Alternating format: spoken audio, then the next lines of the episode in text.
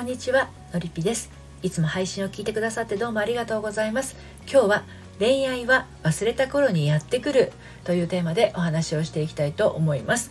天才は忘れた頃にやってくるというけれどね恋愛も天才のようなものです。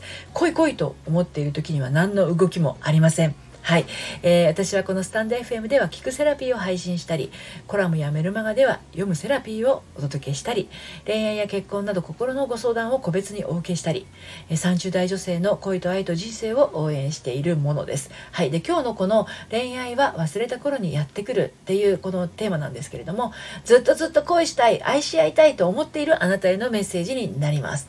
はいもうずっと期待しているこの食事会で出会う人かもこの婚活パーティーが運命の日かもマッチングアプリでいいねしてくれた人この人かもってねかもかもかもねそんな風に思いながら毎晩のお顔のお手入れとかお風呂で体のお手入れストレッチや食生活ウォーキングやランニングいつでも期待でいっぱいでいるのに全然その気配がない。期待したまま私は置いていくんだろうか。っていう、まあ、そんなあなたに、えー、今日はねお届けしていきたいんですけど今日の内容は私の公式サイトのコラムでも綴っていますので読んでみたいなというあなたは概要欄のリンクから読んでみてください。今日も3つに分けてお届けしていきます。1つ目あなたに恋愛がやってこないわけ。2つ目期待を手放せ。執着を解き放て。3つ目が自分らしさを本質的に取り戻した結果。はいこの3つに分けてお届けをしていきます。まず1つ目のあなたに恋愛がやってこないわけですけれどもね、はい、恋したい出会いたい私も彼氏が欲しい。そう切実に願うのにあなたに恋愛がやってこないわけ。それはその思いの裏側にある本心にあるんです、はい、そもそもなぜ恋したいんでしょうね。どうして出会いたいんでしょう。なぜゆえ彼が欲しいんでしょうか。だって恋したいじゃない一人より二人よ。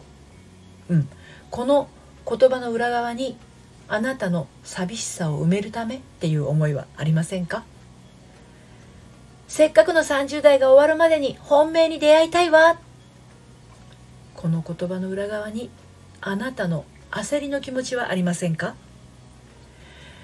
彼がいればこんなに肩身の狭い思いしないものこの言葉の裏側に周りに見下されたくないっていう気持ちはないでしょうか？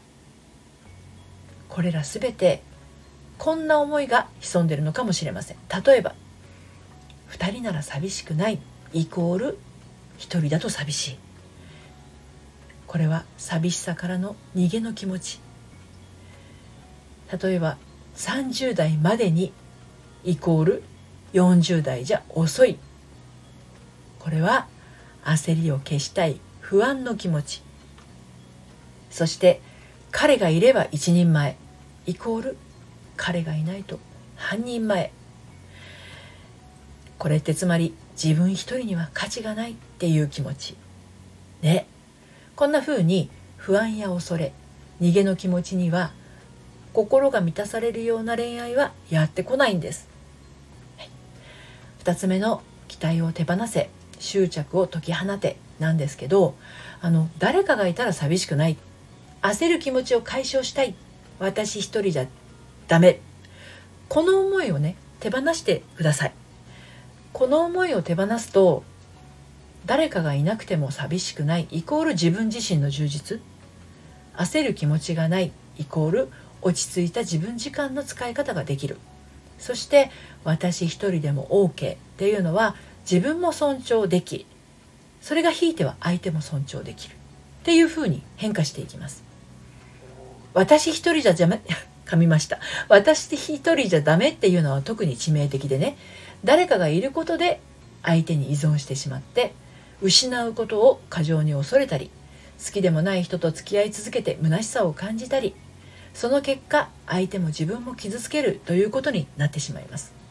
これは時間の無駄でしかなくあっという間に無駄な年月を重ねてしまうことにつながってしまいます。彼がいなければならない。彼がいれば幸せ。彼がいたら私は周りに対して自信が持てる。っていう状況はあなたを決して幸せにはしてくれません。で最後に自分らしさを本質的に取り戻した結果についてお伝えをしていきますが自分自身の充実ってねどんな小さなことでもいいんです。誰かに認めてもらう必要も誰かに褒めてもらう必要もないんです。ただただあなたが幸福感を感じられることそれを重ねていくことなんですね。それをしている時のあなたはですねこの上なく幸せな気分で満たされた表情をしているはずなんです。彼がいればこの上なく幸せ。彼がいれば満たされた表情になる。そうだとしたらそれは彼に依存しています。彼がいてもいなくてもあなたはあなた。あなた単体で幸せでいると内側から満たされていきますから当然周囲から見ても美しいエネルギーが感じられるし結果として魅力的に映るものなんですね。あんなに欲しい欲しいと思っていたものがあっという間に手に入ってしまうかもしれません。はい、ということで今日はですね、えー、恋愛は忘れた頃にやってくるというテーマでお話をしてきました。執着と期待がなかなか手放せないというあなたはですねもしかすると長年抱えている心の癖が原因であることが多いです。まあほとんどですね。この先身軽な人生を歩いていきたいなと思われたら一度お話をお聞かせください。私のご相談はこの配信の概要欄からお受けしています。そして私の発行しているのりぴメルマガでは大人の反抗期処方箋メール講座をはじめ恋愛や結婚の話だけではなくて心を伸びやかに生きていくためのえ秘密もお届けしています。バックナンバーが読めないメルマガなので、えー、気になったら登録しておいてみてください。こちらもこの配信の概要欄からご登録できます。今日も最後までお聴きいただいてありがとうございました。それではまた。さようなら。